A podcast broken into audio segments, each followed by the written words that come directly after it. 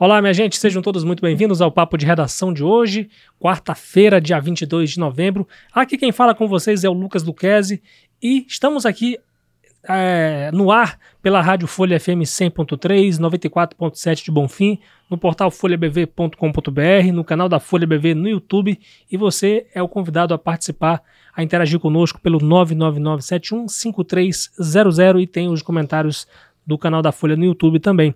Hoje vamos repercutir especialmente a, o julgamento de uma nova ação que pede a cassação do governador Antônio Denário.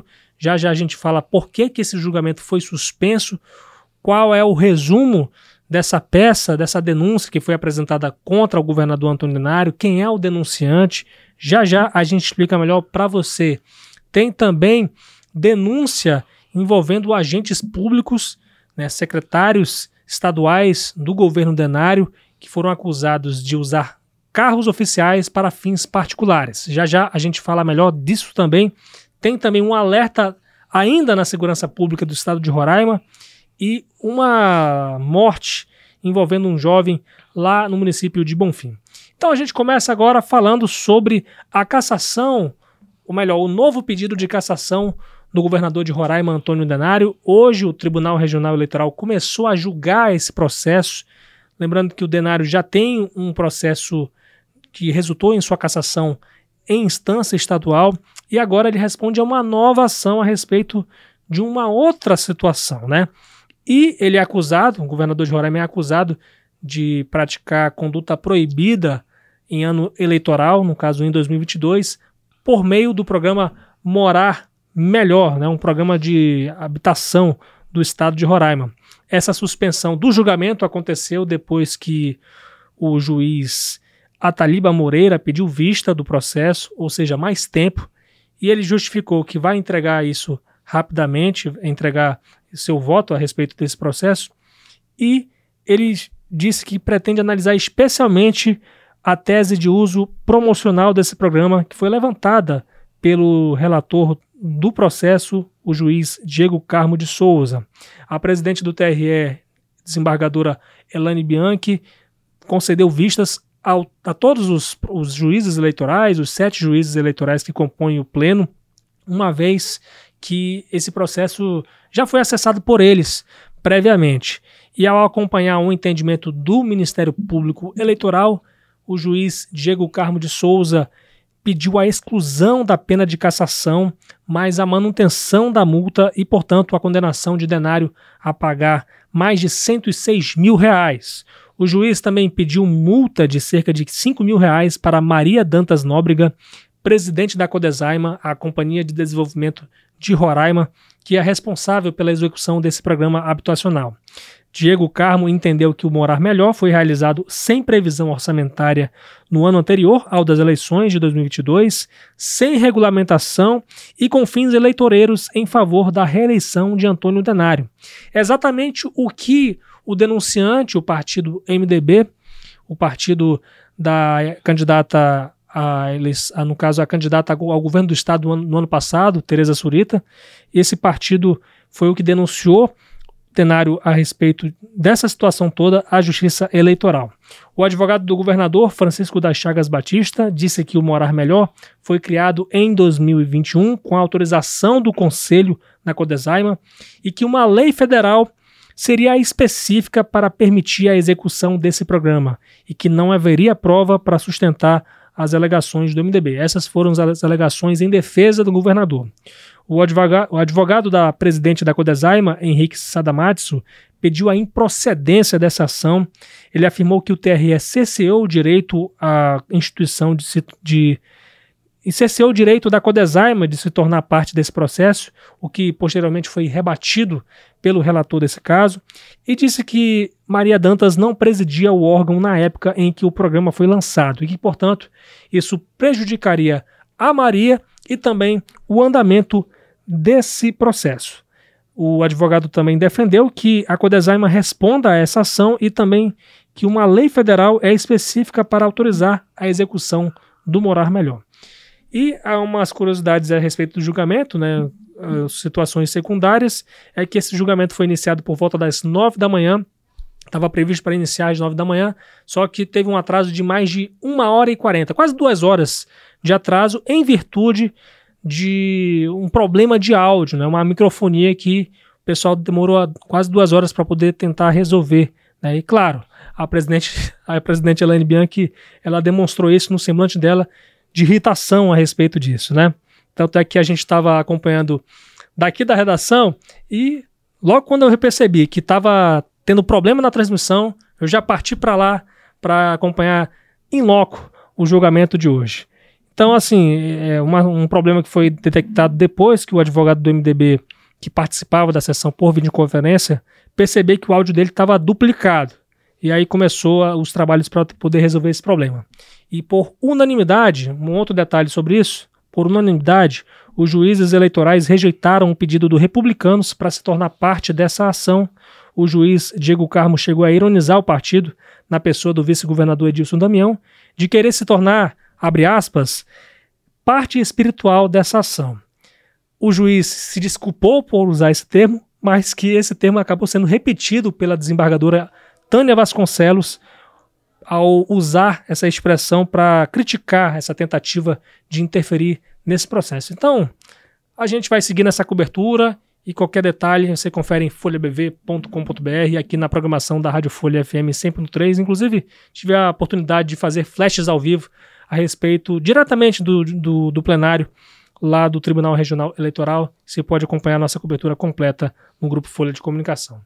Bem, deixei a Dina esperando bastante tempo aqui, porque ela vai falar exatamente é, de um, uma denúncia contra autoridades e familiares dessas autoridades que teriam usado cargo, cargos ofici carros oficiais para fins particulares. Explica melhor essa história para gente. Dina Vieira, seja bem-vinda. É isso mesmo. Estão circulando né, imagens do secretário de Segurança Pública e também imagens envolvendo aí familiares do secretário de Justiça e Cidadania. Né? No caso do André Fernandes, que é secretário de Segurança Pública, ele estaria né, em um veículo que veio para Roraima é, cedido pelo Ministério da Justiça, esse veículo era para ser para a delegacia da mulher, né? uhum. né? Ele por meio de um programa, né, de combate à violência. E esse veículo está sendo usado pelo secretário. Inclusive a gente teve acesso a documentos de que no mês de maio é, foi feita a troca da placa, né? Uhum.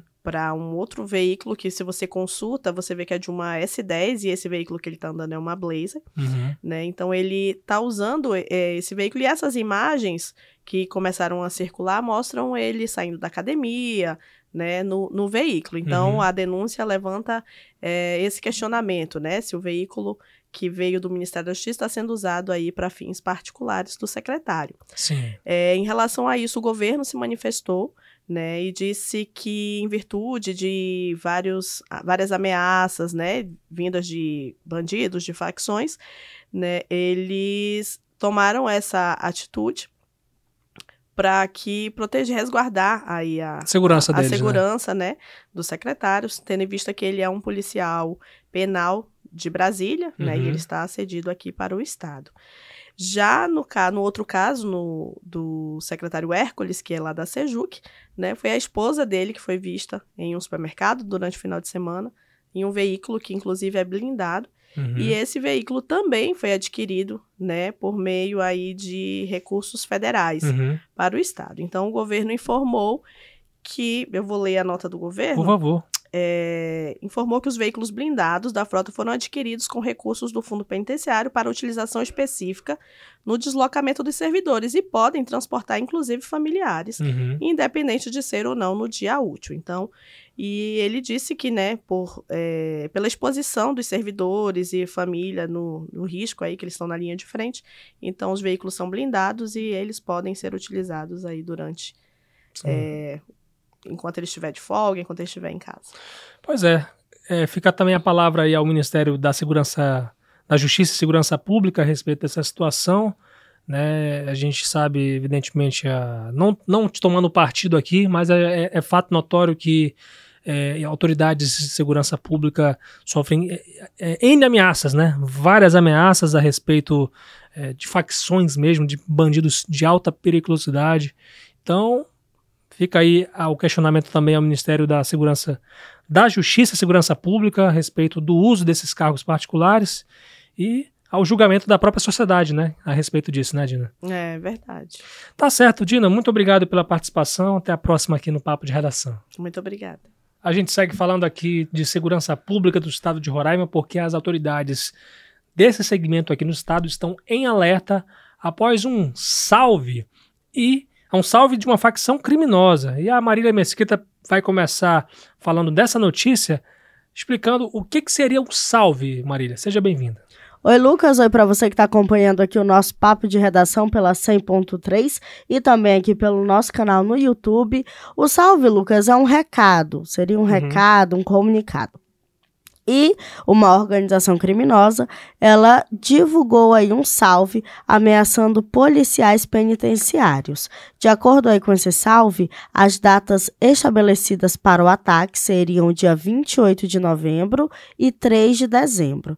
E aí, de acordo com as informações que estão circulando por aí, é que os detentos, esse salve, ele teria circulado entre detentos encarcerados no presídio do Distrito Federal 1, uhum. no complexo penitenciário da Papuda. Hum. A Secretaria Nacional de Políticas Penais destacou que policiais penais federais de todo o país deveriam permanecer em alerta máximo, principalmente os lotados nos presídios de Campo, Campo Grande e em Brasília. Uma fonte aqui da Folha, uma fonte minha, que é especialista em segurança pública, ela destacou que, apesar das ameaças, as forças de segurança elas estão bem atuantes aqui no estado. Então, é importante aí essa fonte, ela deu várias dicas uhum. de como os policiais eles devem agir. Os policiais eles já estão sempre em alerta, mas após esses salves aí é importante que estejam com alerta máximo. E aí é importante que esses policiais eles tenham muito mais cuidado e cautela principalmente nessas datas que foi aí do salvo, que é dia 28 de novembro e 3 de dezembro, principalmente aí, é, ele deu várias diquinhas, então olhem lá a matéria, mas uma delas é para que esses policiais eles tenham cuidado principalmente em situações de em locais de vulnerabilidade, como a entrada e saída de casa. Uhum. Então ter aí mais uma atenção. A Secretaria de Segurança Pública, ela enviou uma nota para gente uhum. que diz o seguinte: que a secretaria ela está ciente da situação e possui planejamento para resguardar a integridade dos agentes de segurança do Estado. As inteligências inteligências dos órgãos que compõem o sistema de segurança pública estão monitorando possíveis ameaças. Maravilha, que bom. Eh, a gente, eu particularmente confio muito nas nossas forças de segurança pública aqui do estado de Roraima e esperar que realmente tenho certeza que vão estar preparados para isso, né? Que as nossas inteligências possam trabalhar firme em torno de combater, de prevenir qualquer tipo de situação como essa. Vamos falar de uma situação que ocorreu lá no interior do estado. Lamentavelmente, um jovem que perde a vida. A vida, na verdade, humana é lamentável de qualquer forma como ela, como ela, ela se é perdida. Então, fala pra gente sobre a execução de um jovem, né? É, um, jovem um jovem ficou, que foi é, executado a tiros lá em Bonfim. Isso. Esse homicídio ele aconteceu na manhã de hoje, dessa quarta-feira 12, lá no bairro 13 de Maio, que fica no município do Bonfim. Essa vítima ela ainda não foi identificada. E de acordo com informações obtidas pela reportagem, o assassino ele chegou em um carro, desceu, atirou contra a vítima e fugiu do local logo em seguida. O jovem ainda teria tentado se esconder em uma peixaria, mas foi alcançado pelo atirador. O serviço de atendimento móvel de urgência foi acionado, mas o jovem não resistiu e morreu ainda no local do crime. A polícia militar faz buscas para tentar localizar o assassino e a perícia da Polícia Civil também esteve no local e esse corpo foi removido aqui para o IML em Boa Vista. Eita, gente, mais uma execução, né? Imagine. Você tem ideia de quantas, eh, quantas execuções que você fez matéria nesse, nesse último, nesses últimos meses, hein, Marília? Ai, várias. É, várias, tá muitas. É um crime que está sendo muito comum Tem aqui em dias Roraima. que teve uma vez que eu já fiz dois homicídios em um dia estava em um homicídio que foi lá na feira do Passarão. Você estava numa cobertura de um homicídio, né? É, eu estava na cobertura de um homicídio. Ai, calma, pera. É, acontece. O final de semana tá chegando. É. É, eu estava na cobertura de um homicídio lá na feira do Passarão.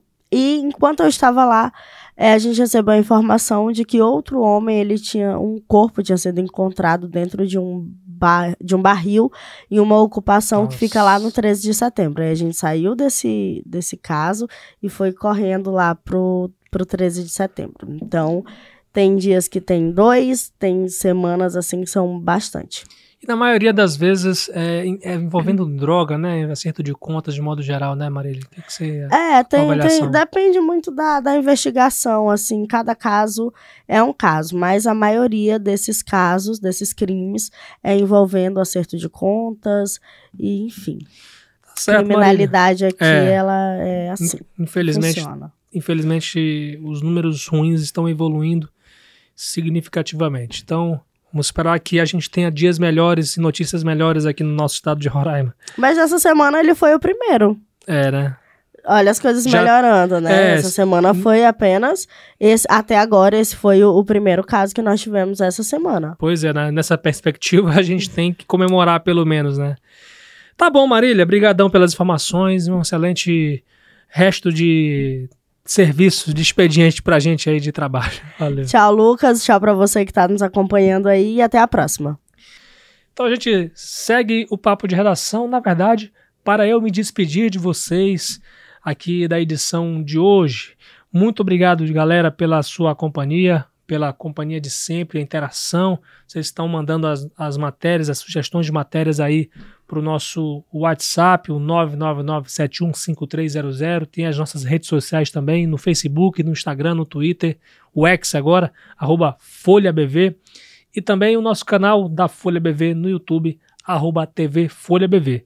Tem a minha rede social no Instagram, arroba Lucas L-U-C-K-E-Z-E, para você poder mandar uma mensagem, interagir comigo, falar sobre o que a gente pode melhorar aqui no grupo Folha de Comunicação, críticas construtivas. Você pode sugerir matéria, entrevista, não sei. O espaço está aberto para a gente receber aí as suas solicitações, as suas demandas aqui. Muito obrigado, minha gente, com os trabalhos técnicos de Fabiano Lopes, o apoio técnico também de Rio Ferreira, John Hudson, Aduan Figueiredo. O papo de redação de hoje fica por aqui. Aqui quem falou com vocês foi o Lucas Luquezzi. Até amanhã, se Deus quiser.